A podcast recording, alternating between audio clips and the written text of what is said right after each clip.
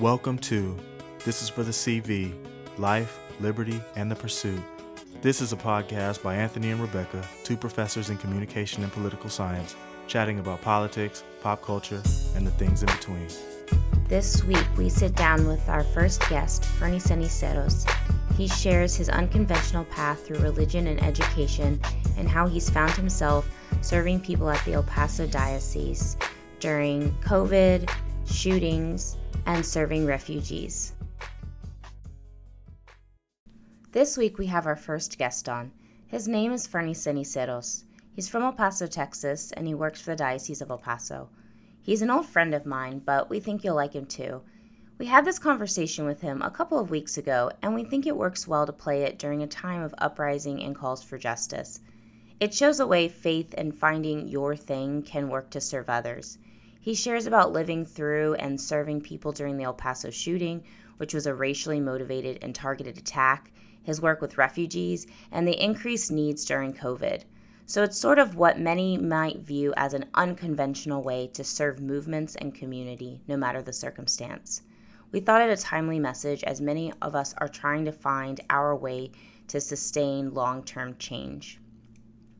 That being said, Next week's episode will focus on the movement across the country. We'll process the killing of George Floyd, calls for police change, protests, looting, violence and anti violence movements, media portrayals, and much more.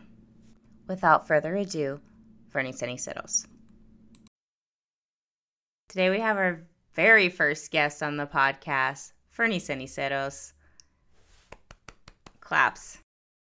I'm the first guest. I'm so thrilled and we're so thankful to have you. Well, thank you. I appreciate that. That's that's awesome. We appreciate you listening. And then when you said you'd be willing to be a guest, we very much appreciated that. Fernie, you have lots of different stories to tell, but what we were particularly interested in having you on here for is to talk about your sort of unique journey with faith and particularly with mm-hmm. the Catholic Church, your early days, how you almost became a priest, um, yeah. how you did it and why and where you are now and what you're doing. So let me let me give you guys the the abbreviated version because I could sit here and talk all day about that. Long story short, I was born and raised in El Paso, Texas. Uh, that's how Rebecca and I met. Rebecca lived here in El Paso. Uh, graduated from one of our high schools. Yay, Rebecca! Hanks oh, High yeah, School. that's Go. right. You're a Hank Skank too. No, I'm actually not. I went to Bel Air, oh. but I worked for the district that you were a part of at one I'll point in my it. life. But anyway, I born and raised here, first generation Mexican American. Uh, my parents were were immigrants. They migrated here shortly after having my brother. They actually had my brother here and then moved back, and then moved to El Paso. I think somewhere in the mid '70s when moving to El Paso wasn't that big a deal. It it, it wasn't quite as uh, extraordinary as it is now. You have to wait like 13 or 14 years because of the backlog mm-hmm, or whatever. Right. Uh, my parents applied for a legal residency. My dad worked for, actually, believe it or not, as um, he used to pick up garbage uh, on base. He was working for um, Fort Bliss. But anyway, uh, born and raised here, my parents are both Roman Catholic, married in the church. I was a churchgoer from the womb, basically. The legend my, my mother likes to tell is on the way home from bringing me home because apparently I was a jaundice baby, which I just recently found out. Uh, they stopped at the church and my mom gave me to to God and said, "You're lending him to me, but in reality, he's yours."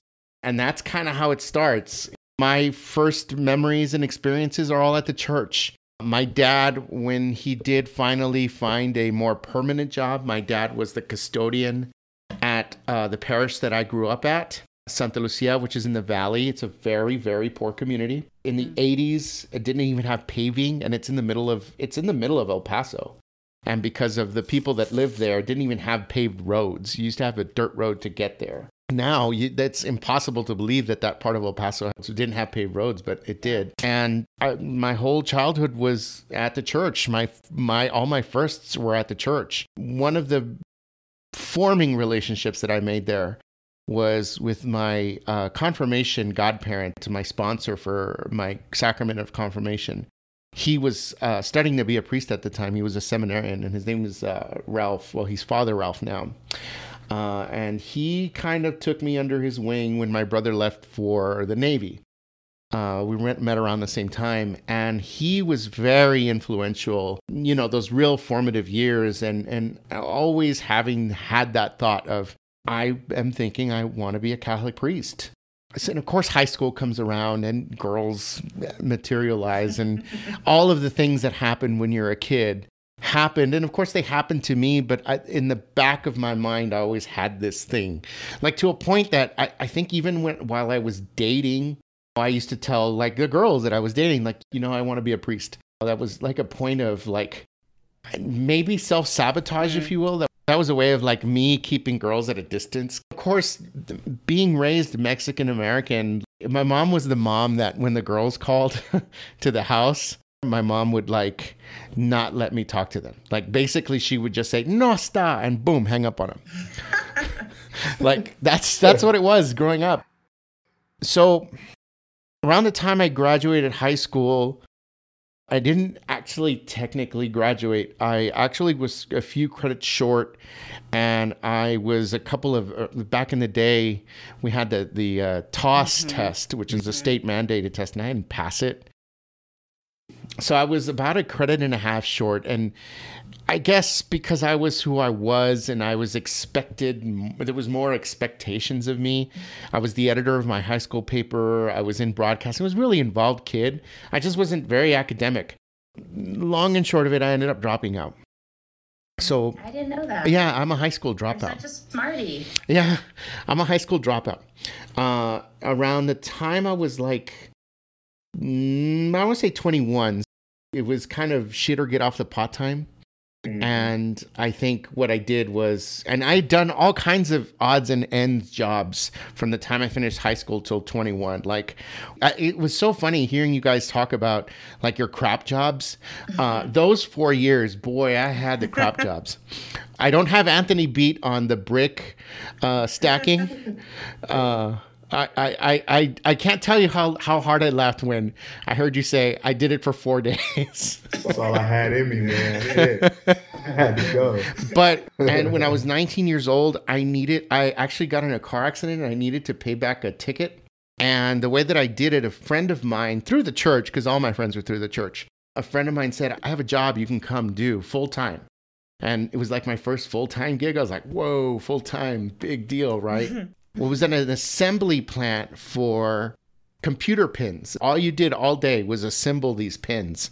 And it was a ball joint, a spring, and like a hoop and a pin. And you used to just assemble those all day. Just sit there and assemble all day. You had a workstation, you put your head down, you assembled. And you could put on headphones. And I think for me, that was like the best thing. But yeah, it was awful. I did that for 60 days. And once I was done, I was like, nope, that's it. I'm good. I'm out. I'll see you guys later, you know? But yeah, that those four years, I did a lot of work. I did video production stuff, uh, working for my the school district that I, I graduated from. I did an internship at the high school that I graduated graduated uh, mm. finished school at or whatever I did. When I turned about 20, 21, it was like am I going to do this the rest of my life or am I actually going to do something and and this Mm-hmm. priesthood seminary stuff was always there. Like you're gonna join you gotta join. Come on you can do it. Like okay so i went i got my ged when i was done getting my ged i enlisted at the community college and realized schools i went to didn't teach me anything. If anything they just taught me to get through and that was it. And when i got to college man the first semester of college was rough because i had to relearn a whole bunch of things and I just wasn't prepared. You know, I didn't I didn't know how to write a paper. I didn't have to write papers growing up. We didn't have to do that. Mostly my high school experience was or my whole school experience was he's this poor mexicanito, just get him through. Just get him through. Mm. And it's amazing thinking about my experience as a kid that I didn't graduate school was of my own volition really because it wasn't like it was hard. I probably all i needed to do was just do the work and i didn't want to. Mm-hmm. that was the only reason i didn't get out of school. It had nothing to do with me and my ability but i think you you buy into that stuff, especially yeah. going into going into college, and you all of a sudden you're taking these college classes. The professor's like, "Where did you go to school? You barely know English," and but you're smarter than That's that. What professor, by the way? Yeah, mm-hmm. yeah, yeah, and and that that was the other thing too is the community college was little left to be desired here as well. But that first semester, God, that first semester was hard, but yeah. Once I got past that first semester, I uh, did my application to the seminary and I, I joined. So, how it works with the seminary here in El Paso is there's two levels of seminary there's a minor seminary and then there's a major. So, the minor is you're going to, you either are going to a secular school, which in our case we did, and you're getting a philosophy degree going to the secular school and then uh, on the back end you're living at a formation house where do all of the things that you would do if you were in a non-secular seminary. You get up for mass, you know, meeting with your formators, talking about very specific theological things that you're not getting at the secular level. So I did that for 2 years. It was 20 years ago actually. And those 2 years were really formative because like college was for me as far as teaching me like you didn't get kind of formed right as far as academic is concerned. Also, in Catholicism, it was like, well, you didn't really get formed right in Catholicism either. There are some things that are part of your Mexican upbringing that are loosely tied to to Catholicism. You know, uh, there was a lot of like things that mixed into Catholicism. I think one of the biggest ones was if you tithe, you will get back your tithe tenfold. And that's not the way you tithe. that's not in any teaching at all uh, with within the Catholic Church. But Just something that's passed down over time, right? And it's also something that came from years and generations of non-education. Like, well, if we can get them to tithe, this is how we're going to get them to do it. it. There was a lot of like realizing, whoa, I was a poor Mexican and I did not have a chance to get out. So whenever somebody talks to me, and my wife and I have had these conversations about you're going to get yourself and pull yourself up from your own bootstraps. Mm-hmm. That's not necessarily true. And I, I learned that the hard way. Because when I started getting into those formative years, good God, it was just so hard to just do the things that needed to be done just because I was written off. And then all of a sudden, I'd look back at my experiences. I can think back to being like, in elementary school, and the classes that I succeeded in, the last names were uh, like mine or similar to mine. Hmm.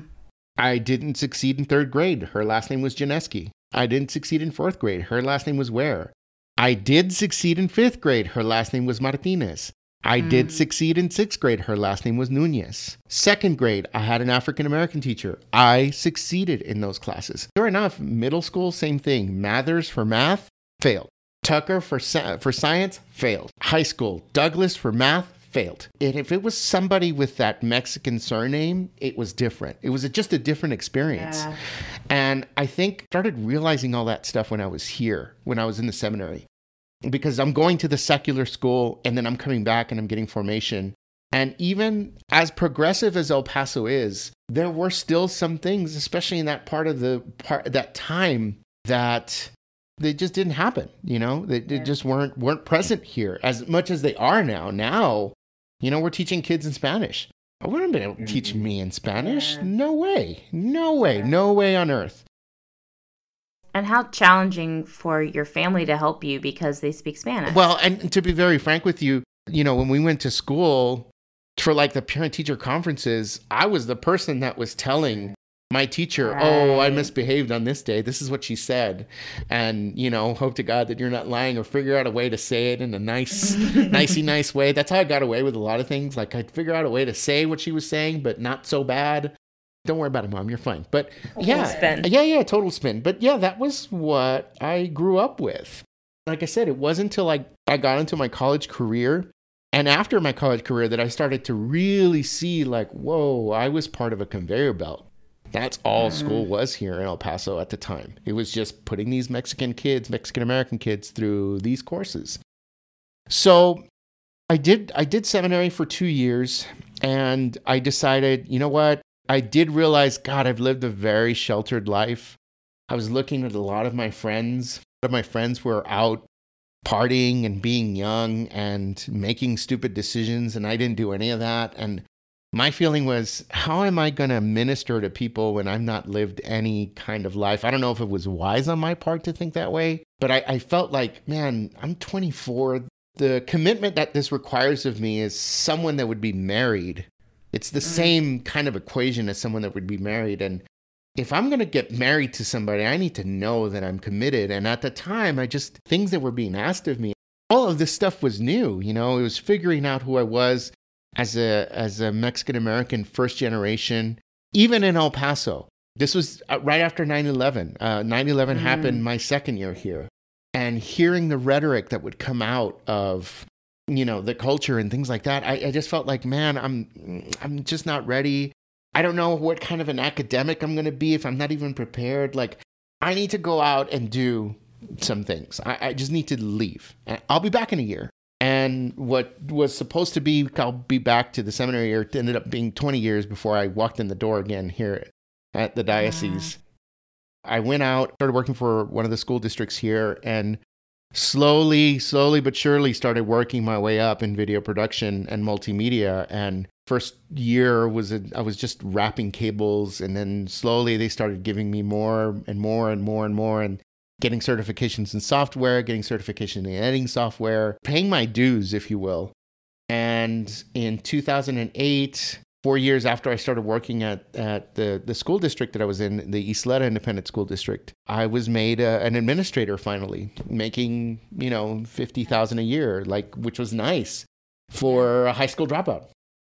Yeah. And it was of my own making. I made it happen because definitely the culture in the society here was not going to allow me to do that. So I was there about nine years. Yeah, nine or 10 years, close to 10 years.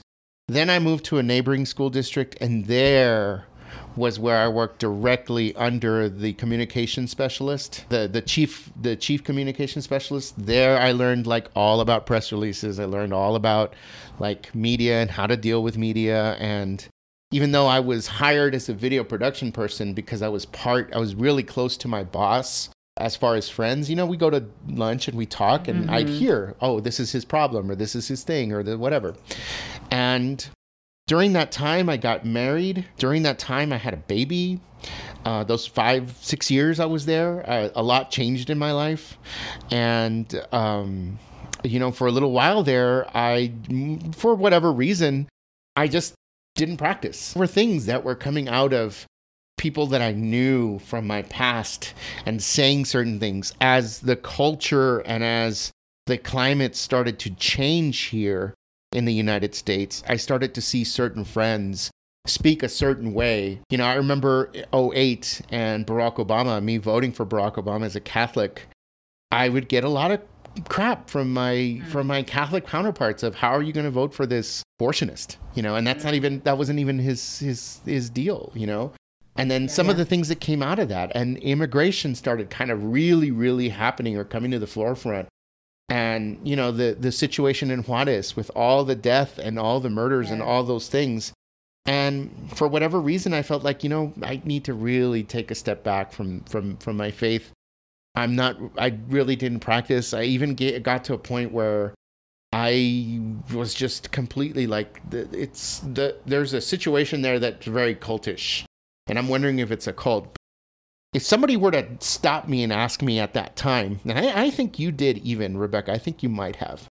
Do you believe in the sacraments? Yes, I do. Do you believe in Jesus? Yes, I do. Do you believe in God? Yes, I do. Like all the major tenets of like the faith, I never really let them go. I just didn't practice them. And and I just had a really bad taste in my mouth especially around 2016 when I started to see that Catholics were becoming some Catholics, not all Catholics, and I don't want to go into all that, but I started to see that there was a culture within Catholicism where we're only going to vote because of this one issue, and everything else is trash. Everything else is is absolute garbage. And yes, uh, Mexican Americans are being treated like crap. Yes, African Americans are being treated like crap. So what? They're they're for abortion. They're for anti-abortion, so we're good, you know? And that was my thinking of I don't want to do that. I don't want to be a part of that. So really did let go of my yeah. faith for about three or four years. And around 2018, at the end of 18, I started to really realize like, man, the hours I'm working are ridiculous. I was working 60, 70 hour weeks. I had a newborn, which I know Anthony, you can account to uh, a newborn when when when when they're born, mm. they need you all the time, and yeah. And uh, I started looking around and going, you know, I'm not as home as much as I'd like to be. I need to find a job. We went to uh, we went to dinner uh, the week after Thanksgiving, and I just looked at her. I said, like, I said, honey, I'm tired. And she's like, I know you're tired. I said, what do we do? Like, I can't keep living this way where I'm working these, uh, where I mm. would work these like insane hours or weekends. Right. You know, weekends I'd work right. half days on weekends or full days on weekends because we found out last minute that somebody's having a thing that needs photos or video or whatever, you know. And I was at that point where I was also doing like things that were outside of my job. You were competent, so yes, you're getting exactly. piled on. So there were a lot of 11 o'clock at night hours. So, I mean, and, and, and that's kind of the life that I was living. And I was like, man, I don't, I don't want to live this life. I want to be free of this. And my wife said, you know, let's find you a job. You can take a pay cut. I said, all right, I'll, I don't know when we're going to find this job. And lo and behold, about a week later, somebody came to me and said, there's a photographer position. It's at the Diocese of El Paso. And I remember thinking, where do you want me to go work and why do you want me to go work there? and it's like, but it'll be less hours. They go and work at nine, they have good benefits. I started to get really, really push me on it. And I thought, well, okay, if it's less hours, I can come to terms with the rest of the stuff. The hangups I've got, I, I, I, guess the way that I saw it before I got here was whatever hangups I have, I'll put up with them because I'll get to see Annie, my daughter. Mm-hmm. Uh, I'll get to be home more. So yeah, okay, fine, I'll I'll do it. And I came here and I was immediately welcomed in a way that I'd never been welcomed in another job. And yeah, they piled on me because that's what happens at all of my jobs is I get mm-hmm. piled on. But in a different way. It just felt, lack of a better word, it felt like a homecoming. It felt like I came home all of a sudden. It was kind of nice. It was, mm. it, and all of a sudden, whatever hangups I had kind of just went out the window. It, it, was really strange. I don't know how else to say it. It was providential, you know, and I, I don't like talking like super religious fanatic type, oh God, the hand of God was involved. I mean, yeah, sure, the hand of God was involved, but we have something to do with that too, you know? And my opinion is just I think this is where I was meant to be, whatever your faith leanings are, whatever. But mm-hmm. uh, over that period of mm-hmm. time, in the, in the last year and a half since I've been here, I've made some really good friendships. I've made some friendships where I've been able to really suss out what it is that I believe and how I believe it and and what it is that I don't believe and and okay with it and and not necessarily feel condemned by it. Actually, no one here has ever made me feel condemned by anything to do with anything. You know, it, it, it's just been it's been a good welcoming environment. And up until the pandemic i was working uh, normal hours you know? And then and then yeah. corona happened and it was a whole it was a whole situation. So now i'm working uh, i'm working clergy hours. And the running joke is is that i left the seminary 20 years ago and yet here i am. The only thing i don't have is a cleric. And believe me if they could do it they could they would ordain me today but um, yeah, it, it's kind of crazy. I'm working uh, Monday through Saturday in at the pastoral center, which is our our offices um, here at the diocese. I work directly under the bishop. I'm his communications person, so uh, all of the media incoming and outgoing goes through me. We run a, a, we have a newspaper that we run here, and the other thing that I'm responsible for is providing the virtual services for our bishop to be able to be in, in the community. So streaming. So I actually, uh, before all of this happened, again, Providence provided. I filled out a grant, thinking I need this equipment just in case something happens, and then the, just in case something happened, and I had all the equipment ready to go to be able to produce a mass that we can right. televise, um, to be able to do all of our services televised. But that does require me to be mm-hmm. here six days a week or take hours in weird times. You know, that's why on a Tuesday mm-hmm. afternoon, I can sit here and talk to you guys because no one's here on Tuesdays. So uh, that's a day that I can actually catch up on things. The the pandemic has definitely I, and I think, like everywhere else, and I'm sure you guys can talk to this, is that the pandemic has definitely opened eyes about things that we didn't necessarily think about or kind of just like put it in the back Absolutely. burner like we'll deal with this eventually and then the pandemic came and it's like oh we can't deal with this eventually we have we can't avoid our problems anymore exactly but that that's more or less my story in 15 minutes sorry i took 15 minutes no, no, no, no. You that's what we've asked you to do. You're fine. I remember talking to you late, I think. It was like after midnight.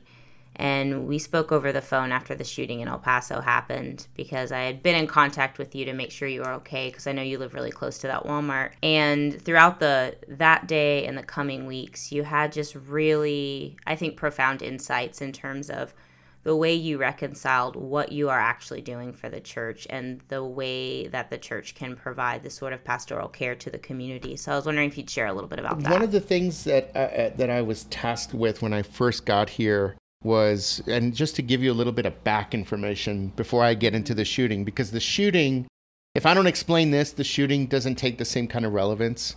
But mm. there were a couple of things that mm. happened as I got here.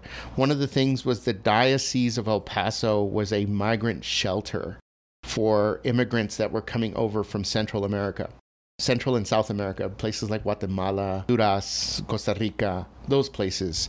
And these people were either environmental refugees or refugees from political asylum, or from political chaos uh, and anarchy, literal mm-hmm. anarchy, or what, what have you. These people were coming from really, really, really bad situations. And there's poor, and then there's what they were. And they were just the poorest of the poorest of the poor. But one of the things that Bishop Seitz said immediately after around the time of the midterms and after the midterms one of the policies that uh, cbp started doing was they would gather they would collect a group of migrants at the detention centers here.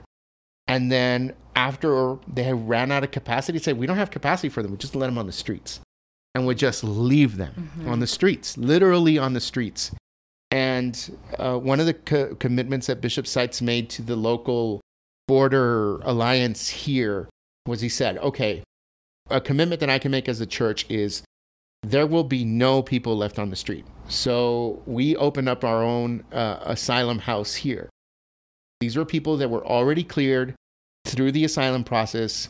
They were dropped off here in a bus by ICE, and we were taking, I think, at the height of our opening, and we were open from October of 18 through June of 19 we were taking between 60 and 80 and at the height it was like 100 and 150 and these people were in and out of here. These people would come. They would stay here. We would give them three square meals a day. We would give them an opportunity for a shower because they didn't have it. We were giving them their dignity to some extent and they'd come in, they'd identify where they were going. A lot of times they weren't staying here in El Paso, they were going to Houston, Dallas, Galveston, uh, New Orleans, Florida, Chicago. I mean, they had jobs lined up and ready for them to go. And you know, they'd come and we'd help them get to wherever they get there. They, they were in and out in 24 hours, 24 to 48 hours max. So I think we saw altogether somewhere upwards of I think we did the average once, and I think it was altogether we saw close to 10,000 migrants. Close to, close to 10,000 migrants.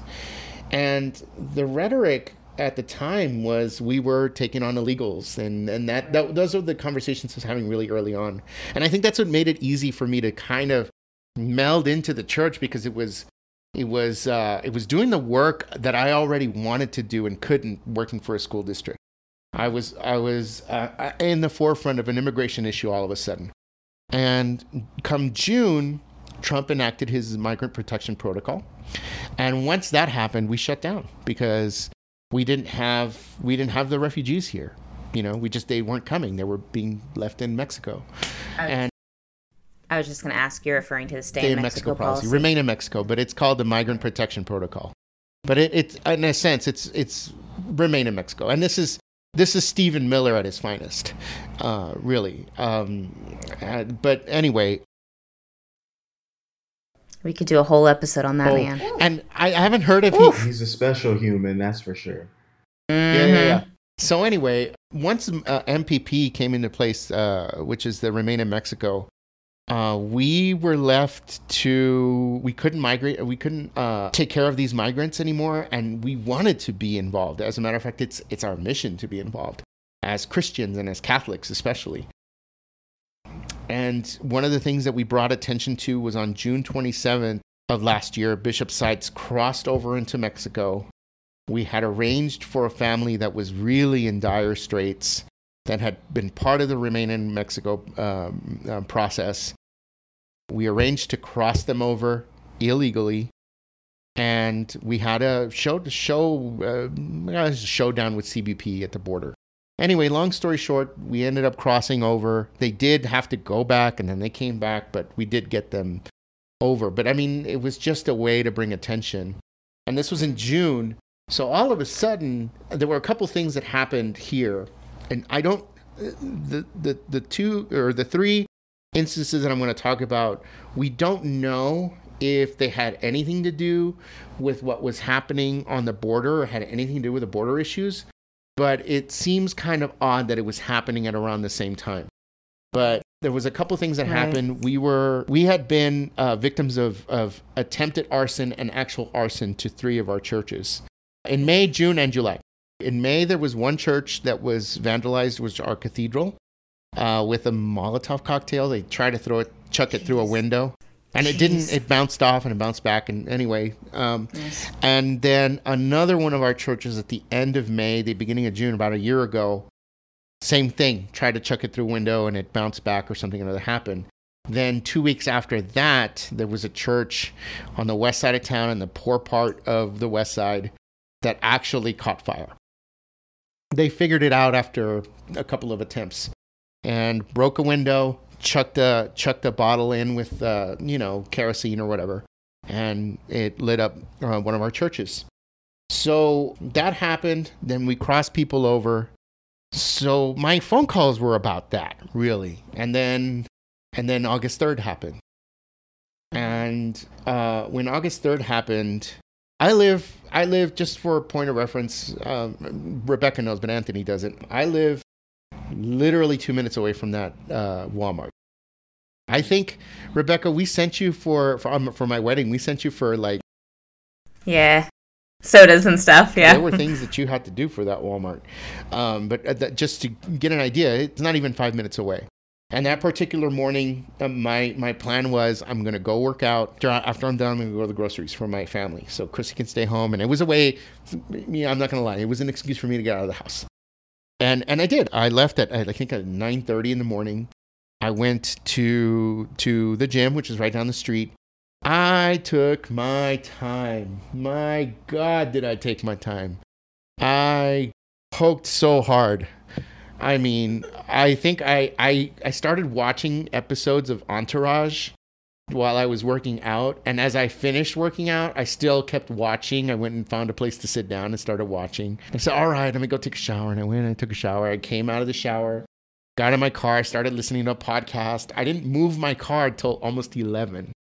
It was like 10:50 and I remember I turn on the car, start making my way to the to the Walmart which is right down the street from the gym. And all of a sudden I see I see cars going fast. Like what is happening? And i get to where the the intersection where you turn into the walmart and i see an empty car police officers motioning me to come through and a car run off the road and i thought okay this is my crime scene. I've been to plenty of them i'm just going to go around uh, i go around towards the other side that complex that walmart complex is a walmart sam's where they're together because they're the same company yeah. well I got to the Sam's parking lot and I tried to go around through the back, you know, just to avoid traffic. And all of a sudden, people start telling me, turn around, turn around. I'm like, what is happening right now? And all of a sudden, my mind is going, something, something's happened. I don't know what this is. Maybe it's a drill.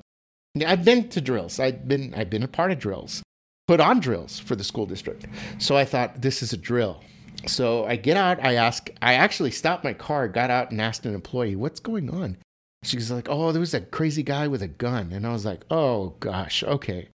let me see if I can go around the other way and maybe I can park somewhere and just wait it out and then I'll go mm. to the store. So uh, I start making my way around towards the front of the parking lot, and that's where I met with two police officers with assault rifles waving me off. And that's where I'm like, holy lord i'm it, something happened here this is not this is, this is something mm. huge happened here i literally turned around I had to wait for them to clear me. So when I got, I made a U turn. They got in front of me, like protecting me, barricading me, and then they they they uh, converged. They separated together in front of my in front of my car, and then they said, "Okay, go through." And then I went through and sped out of there like a bat out of hell. And I got to hmm. my house. I when I got into the house, I started to really realize this is something really, really, really big because I had seen the, the buses that were dropping people off and people were crying. And I started seeing things and I'm like, oh no, this is, you know, this isn't good. In the five minutes it took me to get from the parking lot to my house. And the, the school that you can basically see from your house right, was the the relocation. Center. And, and that, and that hadn't happened yet. So I get inside the house I give Annie is the first person that sees me. She comes and runs and gives me a hug. I give her the biggest hug in the world. I look at Chrissy and I go, hmm. "This is serious. I'm gonna have to work now." And she's like, "Okay, yeah, whatever, fine." Run to my office. I shut the door, turn on the computer, and that's when I start seeing. And then all of a sudden, my phone is going, and then the reunification center is right next door, and it's like, "Oh my God, what is happening?" And then within, I'd say about half an hour, we started getting word 18 people are dead, and to a point where the fog of war, you don't realize like how much uh, is real and not real. I mean, because we were also hearing things of, well, they're mm. at another Walmart and they're at this Walmart and stay inside, don't go out. They have three people in custody. And all of a sudden, I started thinking, I think I saw the shooter being arrested. And I remember telling, I, I, forget who I told, somebody I was talking to, I said, I think I saw the, the shooter be arrested on Sunmount, right? And it's like, yeah, on Sunmount. Like, yeah, I think I saw the shooter being arrested. And, um, you know, writing statements on the phone. We're in prayer for everybody, first responders, da da da. Phone with Bishop. Bishop, this is what's happening, just so you know, da da da. Phone with my chancellor. We need to write this. We need to do that. Let's get together. And then I'd say within the hour, hour and a half, we found out it was 20 people you know. Mm. And Bishop Seitz mm. was at the at uh, uh, UMC, our, our medical center here in El Paso, the University Medical Center for Texas Tech. Uh, he was there when the mother of the young baby, he was there when she died. Uh, she she was alive up until the minute, and then she ended up passing away. And uh, I heard, I started hearing all the stories, and then all of a sudden, well, we're making the reunification center. It's right across the street and it was literally walking distance from my house. I, I can see it. And Rebecca's been there, she can see it. And just people everywhere and crying, and you can't be in your house, you know, and you just want to go out and help them, but you want to stay out of the way of people. And and also I had a job to do too, and I was already getting phone calls of do you have a priest on the floor? Where where's Bishop Seitz? Who can we speak to him? Can I mean just the list of things. And then, you know, one of the first calls I got, I think within the hour too, was we have a manifesto. Do you have comment? Oh, awesome. Uh, because of the uh, uh, because of the nature of, of what his manifesto was.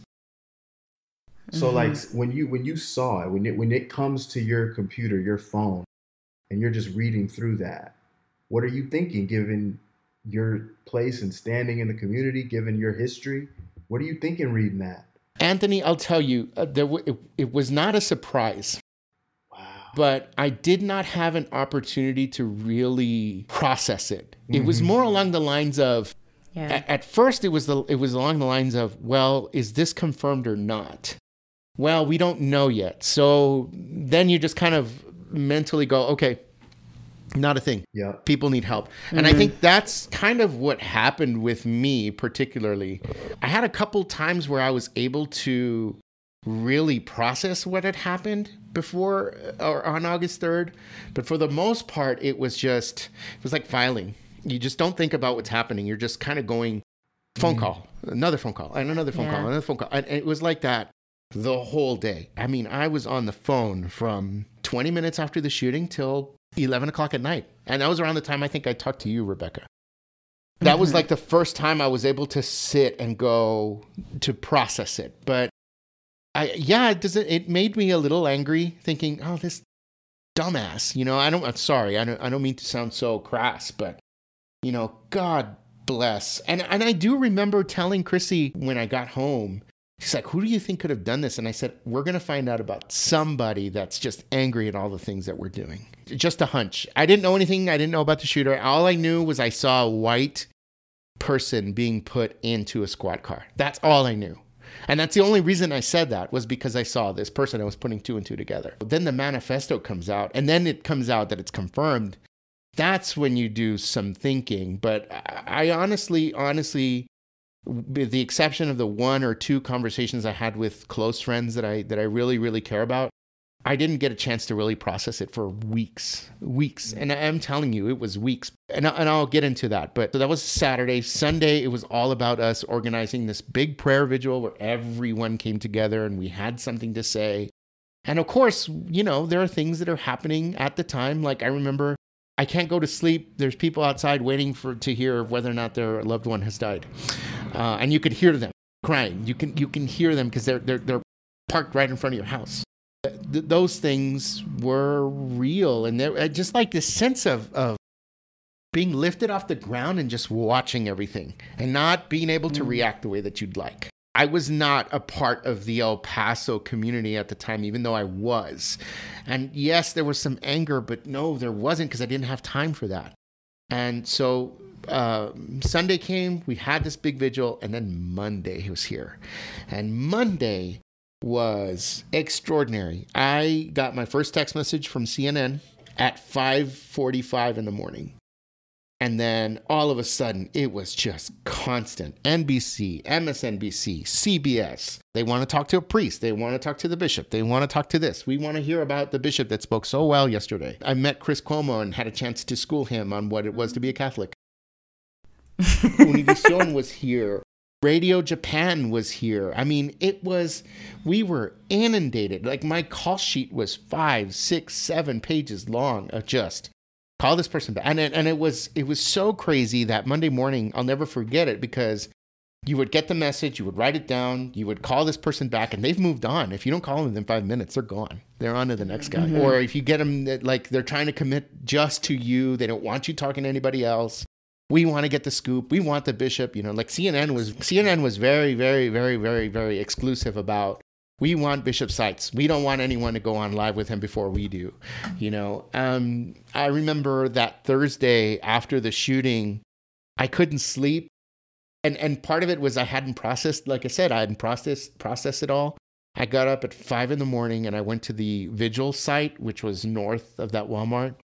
That El Paso, because El Paso is El Paso, just a long, like I'd say about a hundred yards of, of candles right outside that um, the Walmart, and there's a, there's a Hooters that's there, so it's outside the Hooters, actually of all places. But uh, candles, and people would come visit because they couldn't get any closer to that.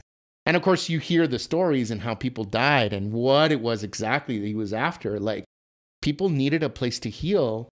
I just wasn't one of those people. I couldn't. I did didn't have time. I just didn't. But that Thursday, mm-hmm. I did go to to the site I did pray for those people because I couldn't sleep.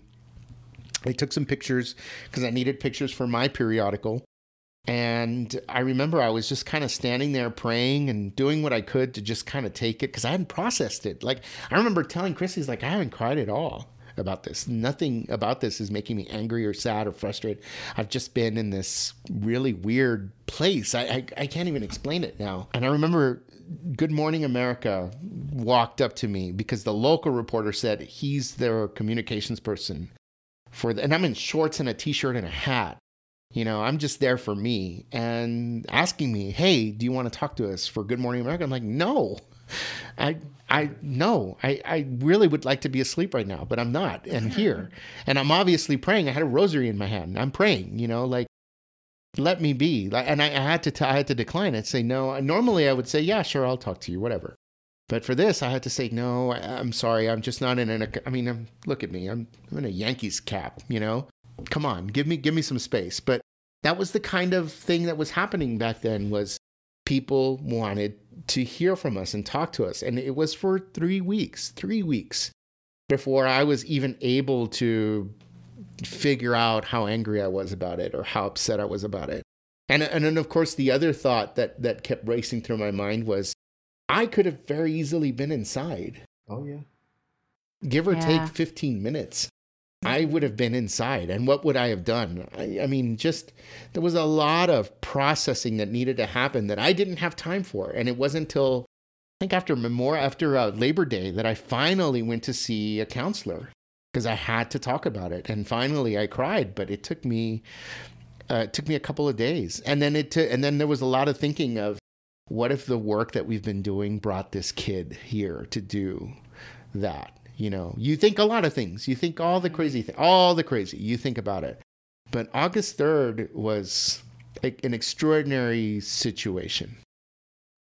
How did it feel to go from the entire country paying attention and wanting interviews to then just picking up and leaving and we all moved you on. You know what's funny is that there was a level of it was interesting because that Monday we went to the to the farm, the the satellite farm because they always set up a satellite farm. And yeah, it was interesting that they were here for a whole week. And I remember thinking there was a couple things that I thought, but one of the things that that I definitely thought was okay, national media will be here till Tuesday. Their news cycle will end on Tuesday they'll be in and out of here. But then Dayton happened. Uh-huh. And when Dayton happened, all of a sudden the rules were out the door. All of a sudden it was a week and a half long thing. So for me, you know, there wasn't a level of, oh, you're here and now you're gone. You got your story, now you're gone. It was more like, God, thank you for being gone because I just can't take another another inappropriate request because they don't know how it works or what happens. But August 3rd has touched our lives even up till two weeks ago. We just lost our last uh, victim to August 3rd. Uh, there was a gentleman that had been fighting for his life for six, six to nine months, and he finally succumbed to, to his injuries. And he had something like 27 surgeries. Uh, it was wow. crazy. And, you know, now we have 23. You know, yeah. it was uh, 23 victims, and um, four. I think it was 49 people. And once you really, and I'm telling you, it wasn't until October for me that I started to really like. Mm, it started to really get to me. Like, I cannot believe this happened in my community. But the one thing I will tell you is that we did know immediately. Oh, it couldn't have been someone from here, from El Paso it was going to be someone from somewhere else. And sure enough, that's what ended up happening. And I think what, what you tend to think about is how is it possible that we live in this society that has this rhetoric of, I was in line first, so I deserve the attention that I need to get. And that, that's really quintessentially what the problem is, right? It's, it's people that feel it necessary to be at the very front of the line or they were in line already for whatever reason. And then all of a sudden, people with my skin color come and take your place. And now I got to shoot up a Walmart because there's an invasion or whatever, what have you. It, it, was hard to mm-hmm. hear and it was hard to process and it was hard to stop and think, well, there's divine providence in all of this too. Where is the divine work? What are we called to do? And I think one of the things that one of my counselors told me was you weren't meant to be there because you were meant to help send the message of hope and faith and help people heal. That was kind of like a what do I what did I do to deserve that? I, we always talk about that, Chrissy and I. What did I do to merit that? Why am I so uh, important that I don't get affected by these things? There was a situation that happened just recently actually as as as part of the pandemic. I had the opportunity to visit with Bishop Seitz, the local uh, food bank here and we got to talk to the CEO of the food bank, El Pasoans Fighting Hunger, here in El Paso. And one of the things that the CEO kind of slapped us with, like she was carrying a cold bucket of water and was ready to throw it to us. And one of the cold buckets of water that we got that day was they were feeding, and I, I was part of that line just to get there. It was a mile and a half that zigzagged through a neighborhood that it was in people in line for food because they couldn't get food anywhere else. They're out of a job, they're out of whatever, what have you, right? And she said that 13% of El Paso lives 100% below the poverty rating. And 8% of that lived 200% below the poverty rating. And that was a big slap in the face. That was like, wow, that's here. That's in the United States. That's in America. That's in El Paso. You know, we pride ourselves for being so progressive, but in reality, it was incredible to even see that that was the case. And sure enough, she says, that was before that was before COVID. Now that COVID is here, and now that COVID has taken root in this community, she was feeding half of El Paso.